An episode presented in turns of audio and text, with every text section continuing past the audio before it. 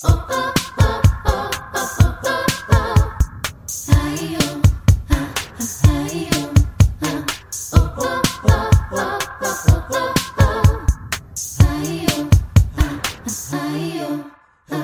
amigas, ¿cómo están? Bienvenidas a un nuevo episodio de Yo Mujer. Gracias de verdad por regresar una semana más. Gracias por darme la oportunidad de acompañarte y al mismo tiempo por ayudarme, porque eso es lo que estás haciendo. me ayudas a disciplinarme cada vez que escuchas estos episodios, me obligas a querer hacerlos. Es como un ciclo sin fin del cual estoy sumamente agradecida porque de todo lo que he tratado de mm, hacer en el último año o todas las metas que tengo, esta es la que he seguido fiel cada semana solamente porque sé que del otro lado hay alguien que escucha, entonces ha sido increíble. Así que muchas, muchas gracias. Oigan, el día de hoy voy a hablar de algo que me parece interesante, pero también me da un poco de pena, pero creo que es importante hablar de estas cosas para que reconozcamos que a todo mundo nos pasa. Justamente estoy pasando por un cambio físico de casa me voy a cambiar de casa a finales de este mes, o sea, este fin de semana que viene. Y pues cambiarte de un lugar a otro siempre trae como, como que tienes que, que mover cosas y, y, tirar cosas y arreglar cosas y darte cuenta de lo que acumulaste en el año y en fin. Eh, entonces estoy como un poco estresada. De hecho, justo esta semana ni siquiera estuve tanto en Instagram y en redes sociales porque estoy literal estresada. No nada más voy a cambiar de casa, sino también estoy en un deadline para entregar un trabajo. Y no manchen, he tenido dos semanas de locura, al mismo tiempo tuve visitas, vino un amigo mío de Australia y se quedó con nosotros. Entonces también siempre tener visitas es una onda porque evidentemente pues tienes que organizar todo el tiempo para pues estar con, con tus familiares o tus amigos y también para trabajar, ¿no? Entonces la verdad he estado estresadísima estas dos semanas.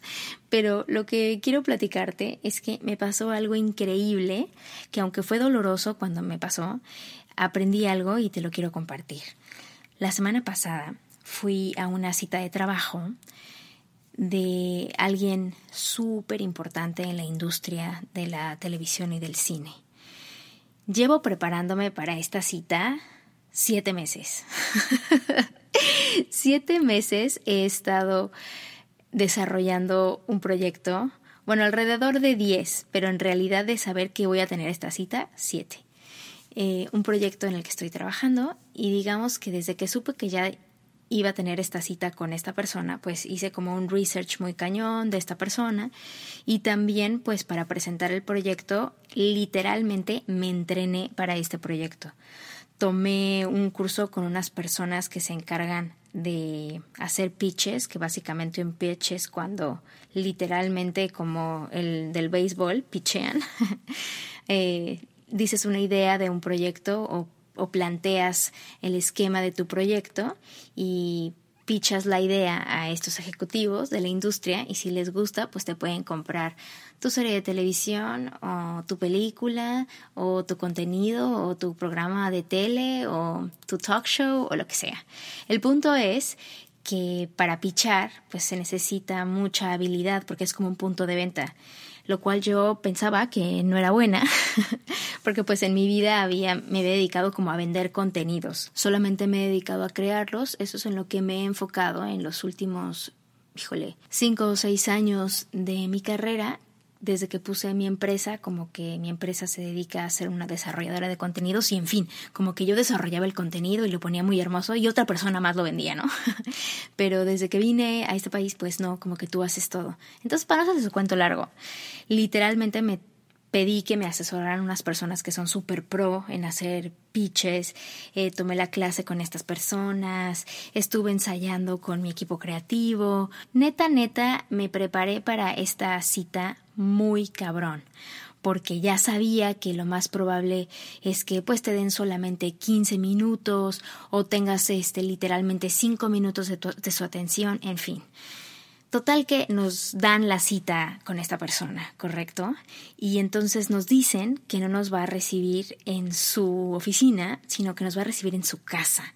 Entonces de entrada yo dije, wow, o sea, como que en su casa se me hizo como súper personal, pero dije, pues bueno, o sea, Aquí en Los Ángeles la neta es que la gente cierra negocios en bares, en parques, en la playa. O sea, no se me hizo raro que fuera, fuéramos a su casa, pero por lo menos dije, bueno, en su casa a lo mejor le quita un poquito la formalidad de estar perfecta, ¿no? Pero claro que de todas maneras estaba como muerta, muerta de nervios.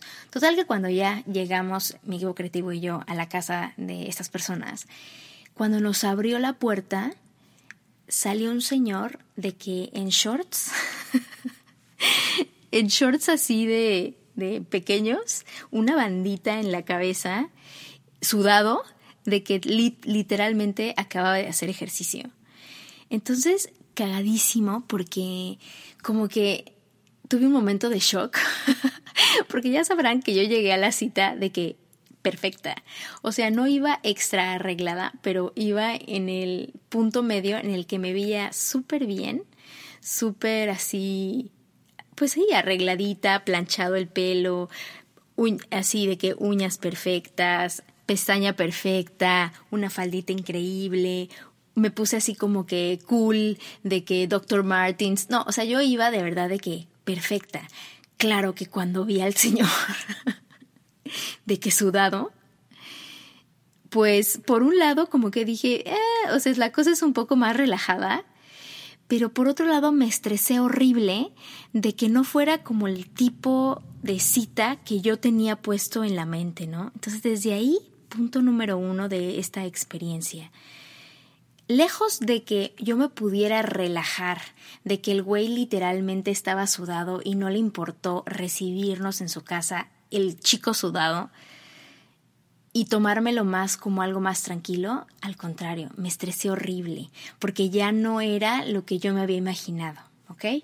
Bueno, entramos a su casa, que, by the way, su casa es un museo, o sea, era un museo de arte contemporáneo, o sea, me sentía en el Moca. Eh, rarísimo, pero padrísimo, o sea, como que cuando entras a casas de gente que neta pues son eminencias en la industria o en lo que sea que hagan, pero sobre todo si son como medio artsies, como que sus casas están espectaculares porque evidentemente tienen un ojo artístico súper cool. Entonces la casa de estas personas, no, no saben, o sea, neta un, un museo.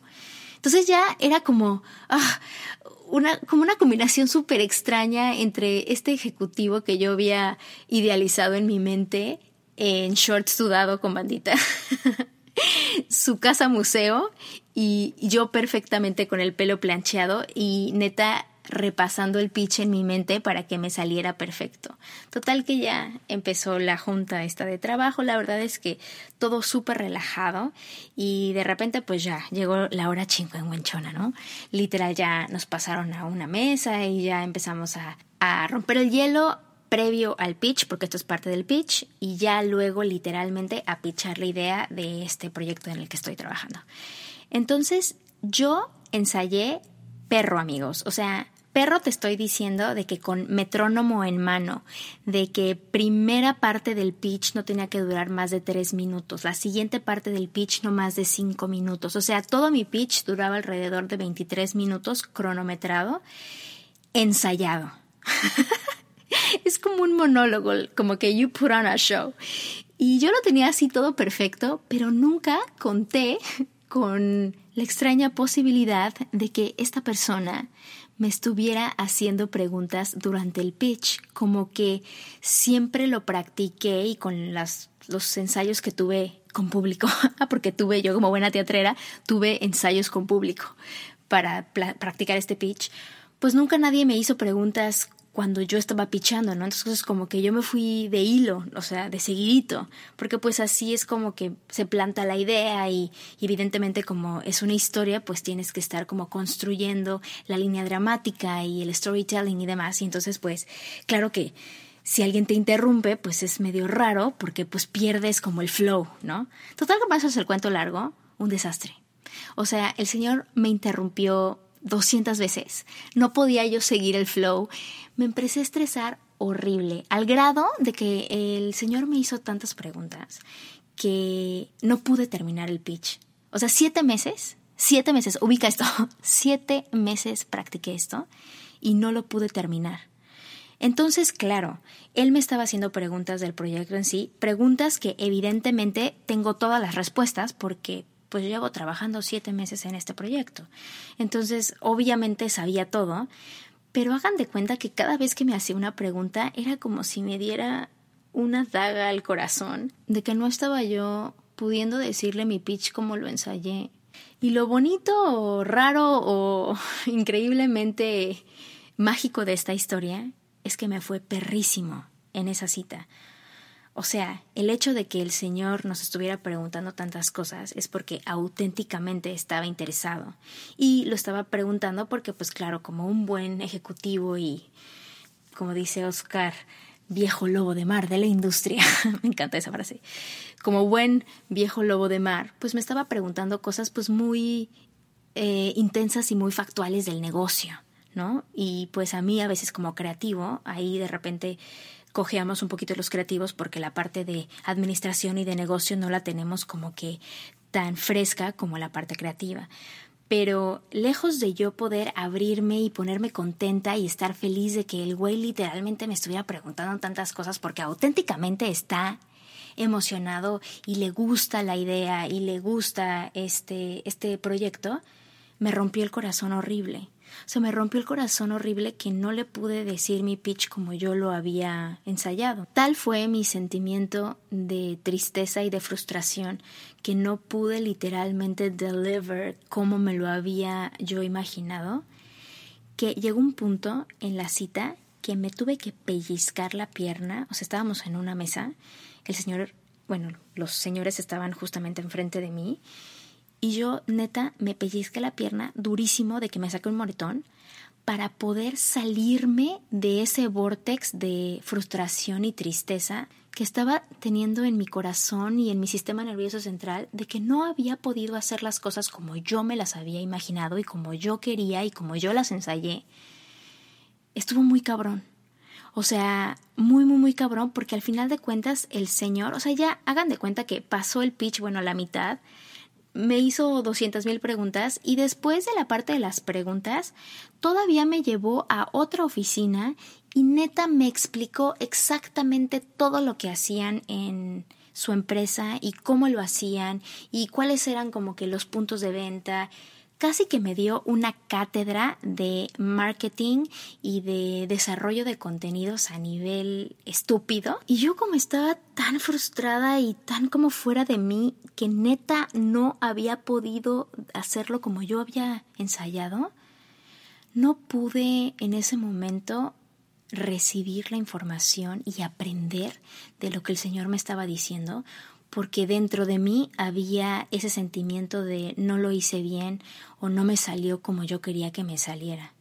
Y ya con el moretoncito en la pierna y observando a mi demás equipo creativo lo emocionados que estaban de que literalmente este señor se hubiera tomado el tiempo de enseñarnos, porque literalmente fue una clase de enseñarnos cómo hacen las cosas en su empresa y, y por qué su empresa es lo que es y así como que ya más o menos pude ser empática y decir, voy literalmente a salirme de esta emoción y voy a poner atención y voy a recibir con amor toda la sabiduría que me está dando esta persona.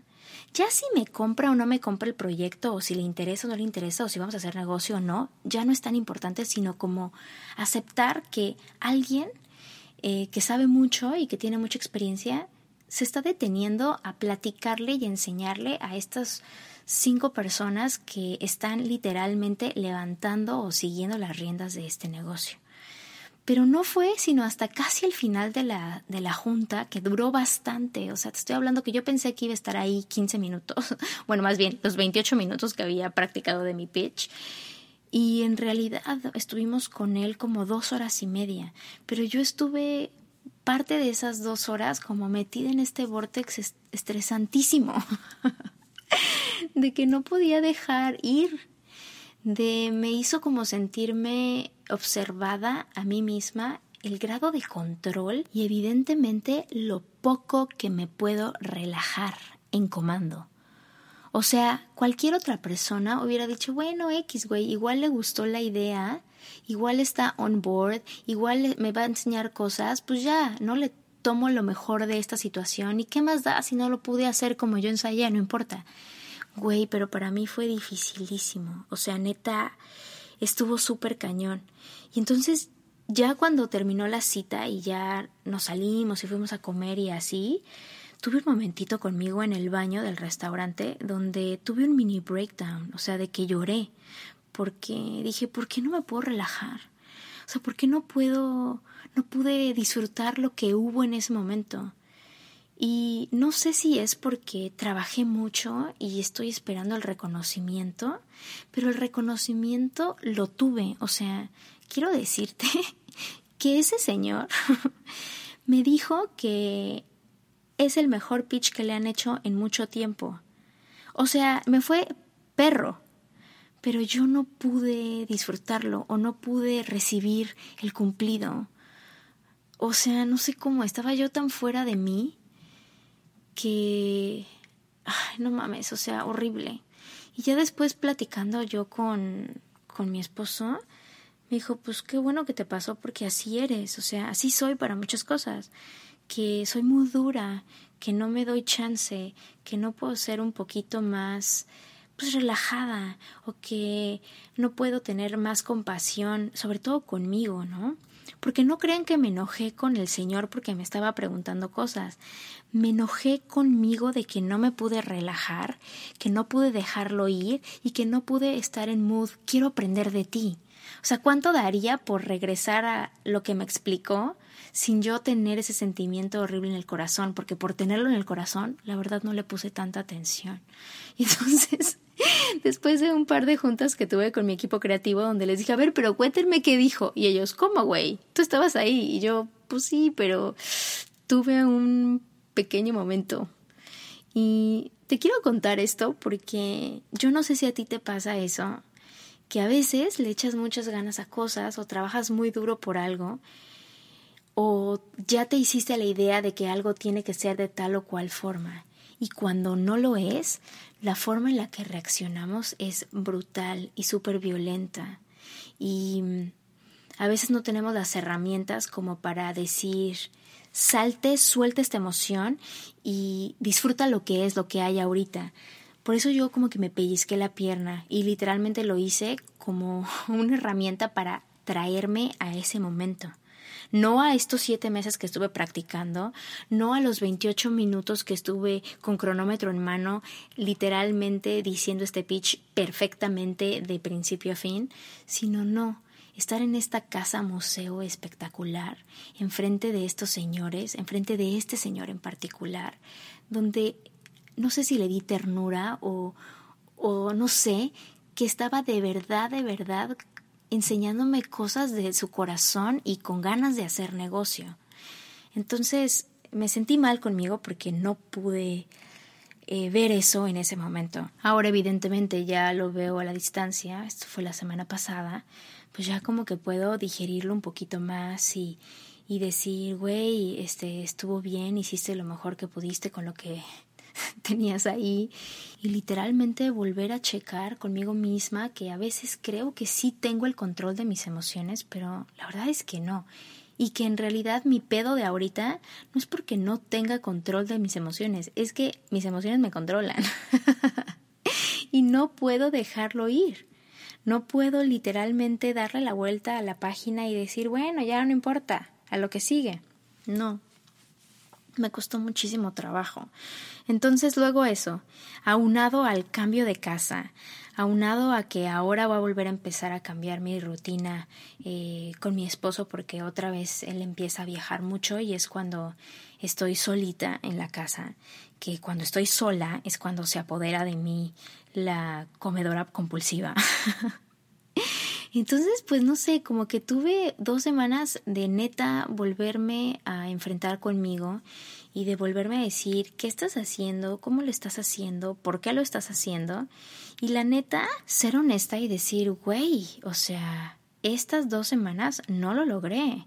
O sea, estas dos semanas, neta, sí, la parte de desarrollo personal y amor propio y de sí se puede y así, me costaron muchísimo trabajo. Pero ni siquiera con algo de afuera, ya sabes, ni siquiera con, pues, mejorar en el trabajo, o conseguir este proyecto que quiero, o arreglar mi casa, o tener una buena relación con mi esposo, o sea, en fin, como todas esas cosas que puede uno hacer para afuera, eso estaba literalmente en su lugar. Lo que no estaba en su lugar era yo, o soy yo, que todavía no estoy en mi lugar. Entonces, pues nada, te lo quería platicar para que sepas que a veces también hay semanas complicadas, que no todo está bien, que también darte cuenta de algo que no pudiste hacer y voltear a verlo y decir, puta güey, ni modo. A lo que sigue también es de muy valientes. Yo ahorita como que más bien estoy pasando por un, una etapa de, de decir, bueno, hiciste lo que pudiste y con mucho amor y compasión eh, ayudarme a no sentirme mal por haber reaccionado de esa forma, sino más bien estar más consciente que así reaccioné porque esa es información. No es ni bueno ni malo, simple y sencillamente en un momento de alto estrés, en un momento donde evidentemente racionalmente no puedes reaccionar de forma veraz o de forma positiva o de forma asertiva, pues darme chance, no ser tan dura conmigo y decir, bueno, no se pudo esta vez, pero mañana tal vez, ¿no? Entonces, pues solo quiero que hagas conciencia de cuando te ha pasado esto, cuando no te has podido relajar, cuando a comando quisiste decir, ya, por favor, pues no importa, lo importante es que estoy bien cuando ha pasado algo cañón, ¿no? O lo importante es que estamos juntos, o lo importante es que pues presenté mi trabajo, presenté mi tesis, lo importante es que estoy en la escuela, lo importante es que me dieron el trabajo, lo importante es que me dijo que sí. como que a veces al menos a mí me pasa que si no salió como yo quise, a la hora que yo quise, de la forma en la que yo me lo imaginé, como yo quiero, se me derrumba el mundo. Y la verdad es que nunca las cosas salen como yo quiero a la hora que yo quiero y como yo me los imaginé. La diferencia es que muchas veces lo dejo pasar y soy feliz. Y otras tantas me tengo que pellizcar la pierna para regresar al presente. Así que piensa esta semana qué cosas no dejas ir, en qué cosas eres dura y controladora y y quieres que se haga your way or the highway. Deseo que esta semana traigas a tu corazón compasión y sobre todo mucho amor para cuando te pones loca controladora. Te mando un beso. Que tengas una semana increíble. Actívate. Esto es Yo Mujer. Oh, oh.